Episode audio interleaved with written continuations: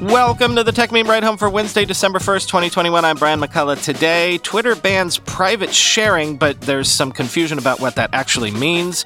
A big executive departure throws more doubt on Meta's crypto ambitions.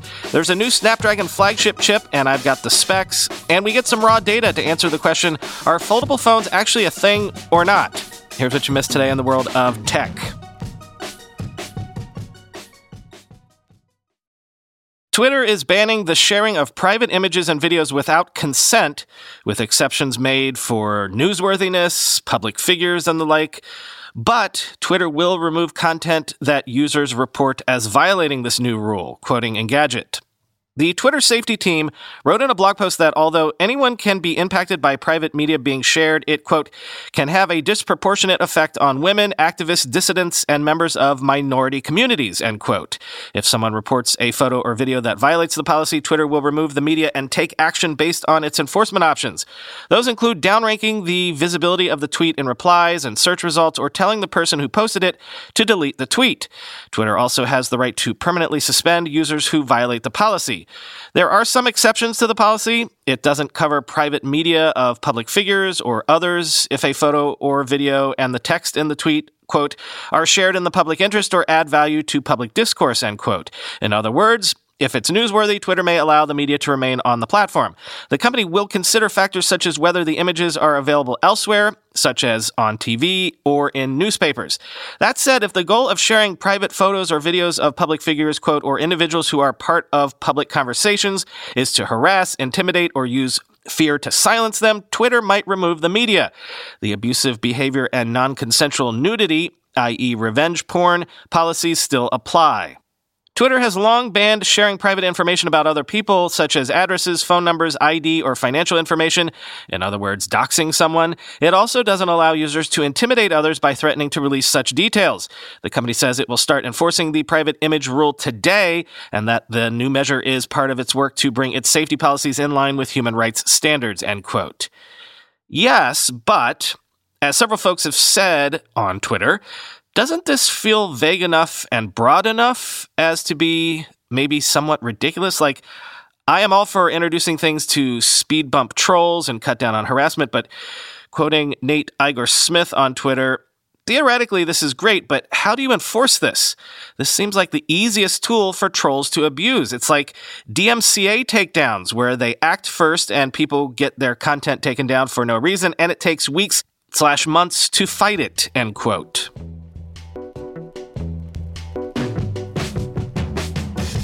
As I said last night on Twitter, this news makes me careen back to my previously held position that we might not ever see a meaningful crypto project from Meta in the end. David Marcus, the co creator of Diem and head of Novi, will leave Meta at the end of 2021. Current Novi VP of product Stephanie Kasriel will lead Novi after that, quoting Bloomberg. Marcus, who joined the Facebook parent company in 2014 from PayPal, ran the Messenger service for years before moving over to form the company's blockchain division in 2018. He spent the last few years building Novi, the company's digital wallet that launched in October, and co-founded Diem, a digital currency formerly known as Libra that was intended as a way for people to send money cross-border. Getting Diem off the ground has proven to be a struggle for Meta and Marcus. Since the project was unveiled in 2019 with great fanfare and dozens of partners, the currency's debut has been delayed and its original ambitions have been scaled back. Diem faced pushback from lawmakers and regulators when it was announced, and while Meta is still a partner on the effort, Diem is now run independently. Marcus's departure adds more uncertainty to Meta's digital payment push, but the longtime entrepreneur and angel investor says he has an itch to create something outside the company, end quote. To which I would say, if Marcus does something in either crypto or the metaverse space, be prepared for the largest seed or Series A round in history. And also, quoting Cecilia Kang, in case you're having trouble keeping up with this news, quote, head of Novi, formerly known as Libra, leaving Meta, formerly known as Facebook, end quote.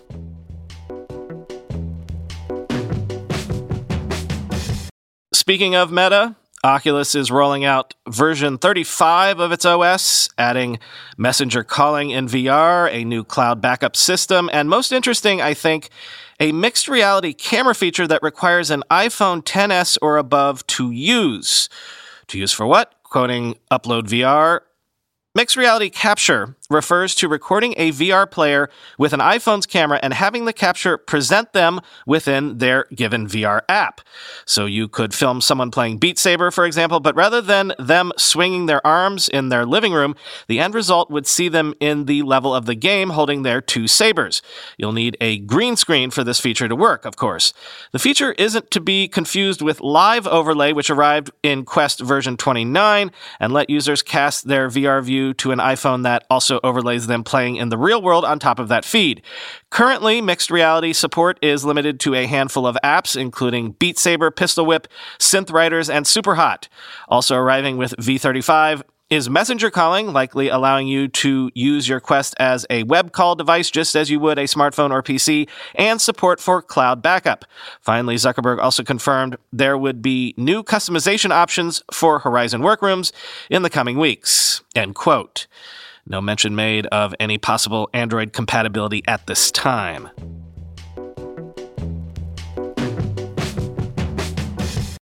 Follow up to a story that was big news earlier in the fall, I suppose. Bloomberg is reporting that China plans to ban companies, Chinese companies, from going public on non Chinese marketplaces through variable interest entities, thereby closing a loophole used by its tech companies up until this point to offer their shares to largely Western investors. Quote, the ban, intended in part to address concerns over data security, is among changes included in a new draft of China's overseas listing rules that may be finalized as soon as this month, said the people, asking not to be identified discussing private information. Companies using the so called VI structure would still be allowed to pursue initial public offerings in Hong Kong, subject to regulatory approval, the people said. Companies currently listed in the US and Hong Kong that use VIs would need to make adjustments so their ownership structures are more transparent in regulatory reviews especially in sectors off limits for foreign investment, the people said. It's unclear if that would mean a revamp of shareholders or, more drastically, a delisting of the most sensitive firms, moves that could revive fears of a decoupling between China and the U.S. in areas like technology. Details of the proposed ruling are still being discussed and could change. While a universal ban on the VI structure isn't being contemplated, a halt on foreign listings and additional review for Hong Kong IPOs would mean the model will no longer be a viable way for many startups to tap capital markets. Some investment banks have already been advised by regulators to stop work on new deals involving VIs, a person familiar with the matter said. The demise of the VI route would further threaten a lucrative line of business for Wall Street banks, which have helped almost 300 Chinese firms raise about $82 billion through through first time share sales in the US over the past decade, end quote.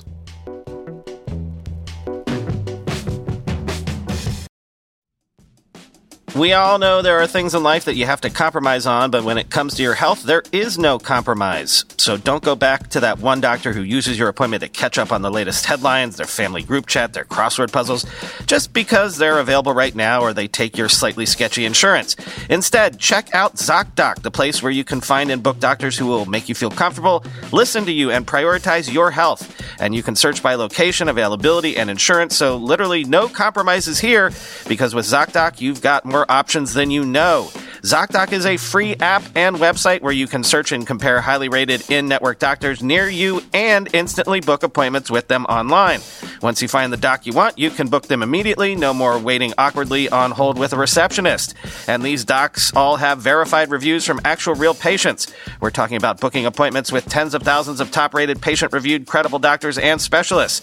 I have personally used ZocDoc to find a podiatrist when I needed one for the first time ever in my life. Go to ZocDoc.com slash slash techmeme and download the ZocDoc app for free. Then find and book a top rated doctor today. That's Z-O-C-D-O-C dot com slash techmeme. ZocDoc.com slash techmeme. With everybody fighting for attention, how can your business stand out and connect with customers? Easy. Get Constant Contact. Constant Contact's award winning marketing platform has helped millions of small businesses stand out, stay top of mind, and see big results fast. Constant Contact makes it easy to promote your business with powerful tools like email and SMS marketing, social media posting, and even events management. With Constant Contact, you'll reach new audiences, grow your customer list, and communicate more effectively to sell more, raise more, and fast track growth. Don't know much about marketing? No sweat. Constant Contact's writing assistance tools and automation features help you say the right thing at the right time, every time. Plus, you can send with confidence knowing your emails are actually reaching your customers thanks to Constant Contact's best in class 97% deliverability rate. I use this and you should too. Tackle any challenge with Constant Contact's expert live customer support. Plus, everything's backed by their 30 day money back guarantee, so get going and start growing your business today with a free trial at constantcontact.com. Just go to constantcontact.com right now. Constant Contact, helping the small stand tall. ConstantContact.com.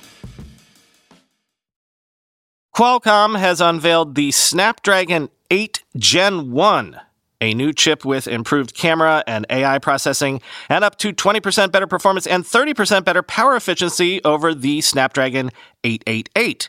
Quoting The Verge. The successor to last year's Snapdragon 888, the Snapdragon 8 Gen 1, is the first chipset to bear Qualcomm's new naming scheme, which the company had previously teased last week, ditching the triple digit numbering system that Qualcomm has previously used for new generation based monikers. Let's start with the hard specs. As expected, the Snapdragon 8 Gen 1 is the first chip from Qualcomm to use the latest ARM v9 architecture from ARM. Specifically, the new 8 core Kryo CPU will feature a single prime core based on the Cortex X2 at 3.0 gigahertz, along with three performance cores based on Cortex A710 at 2.5 gigahertz, and a quartet of efficiency cores based on the Cortex A510 design at 1.8 gigahertz. Additionally, the new chip jumps to a 4 nanometer process from the 5 nanometer process on which the Snapdragon 888 was built. All told, Qualcomm promises that the Snapdragon 8 Gen 1 will offer up to 20% better performance and up to 30% more power efficiency over last year's model.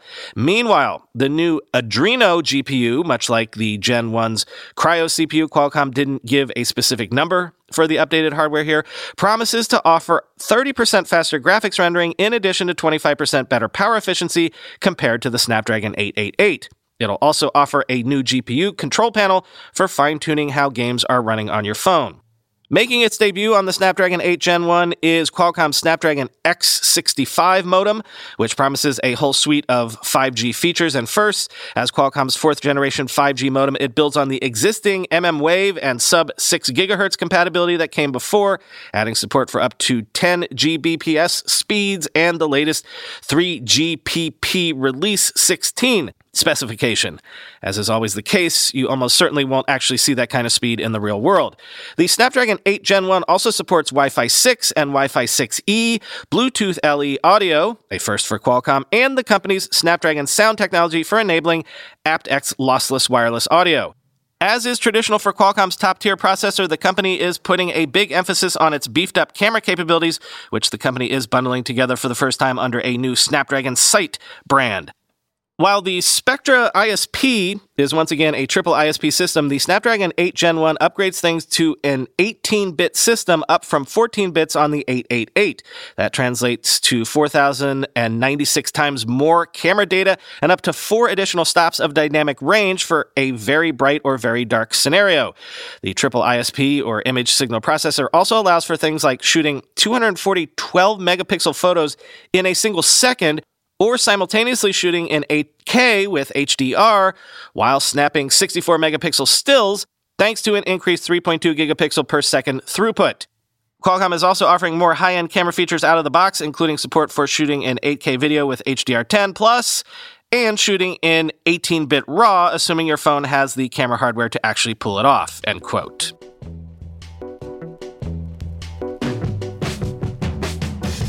And this is something that I've been wondering about. Are foldable phones, after all this time, actually a thing? Have they penetrated the marketplace in any meaningful way? I feel like I used to have my finger on the pulse of smartphone uptake by riding the subway every day, twice a day, but I don't do that quite as often anymore. Subways still aren't quite as crowded as they were. Well, according to a new report from Display Supply Chain, foldable smartphone shipments reached a record 2.6 million units in Q3, up 480% year over year. with Samsung accounting for 93% of shipments, followed by Huawei at 6%. Quote, Q3 2021 was a record quarter for foldable smartphone shipments as expected, given the successful launch of the Samsung Galaxy Z Flip 3 and Z Fold 3, as revealed in DSCC's latest quarterly foldable rollable display shipment and technology report.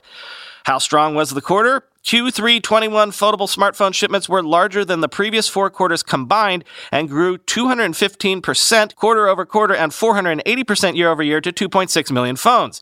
Samsung accounted for a 93% share of foldable smartphone shipments, with Huawei number two at 6%, Samsung's August release of its improved foldables, the Galaxy Z Flip 3 and Z Fold 3, at more attractive prices, along with strong promotional efforts and attractive trade ins, ensured the unprecedented growth of the foldable market. Furthermore, additional growth is expected in Q4 2021 when the products are available for full quarter, according to DSCC co founder and CEO Ross Young. End quote. According to DSCC's new report, Q4 2021 will also be a record for foldable smartphone shipments, which are expected to rise another 47% quarter over quarter and over 450% year over year to 3.8 million units.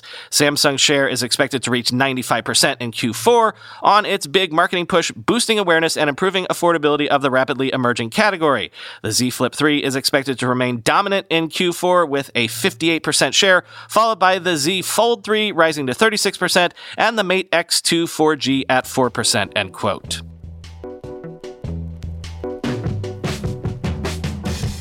Finally, today, Kevin Roose takes a look at Jack Dorsey's departure from Twitter.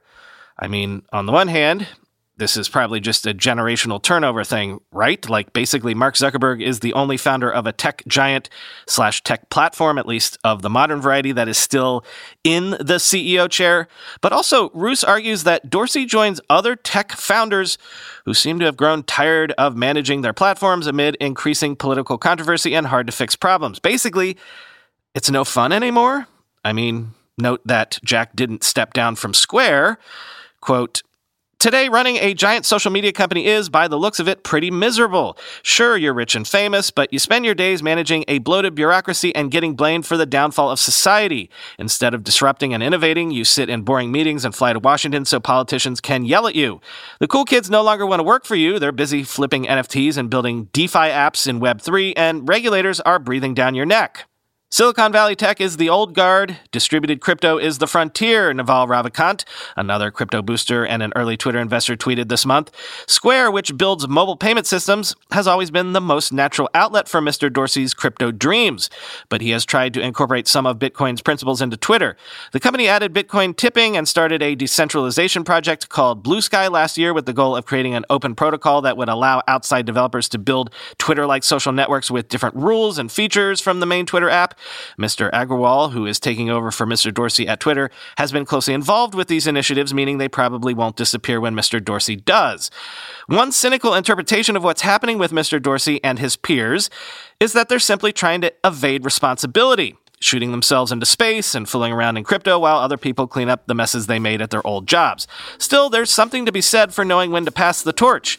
And after he has seen what it's like to wind up in the center of power, it's hard to fault Mr. Dorsey for wanting to decentralize the internet, starting with himself. End quote.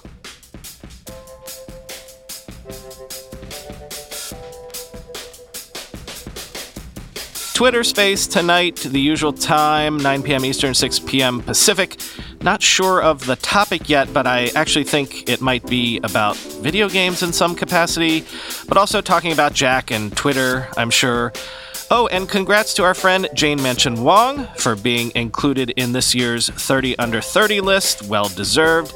And one more one more thing. I think Spotify is sending out that year-end Spotify Wrapped thing, the notifications of what you've listened to the most over the year.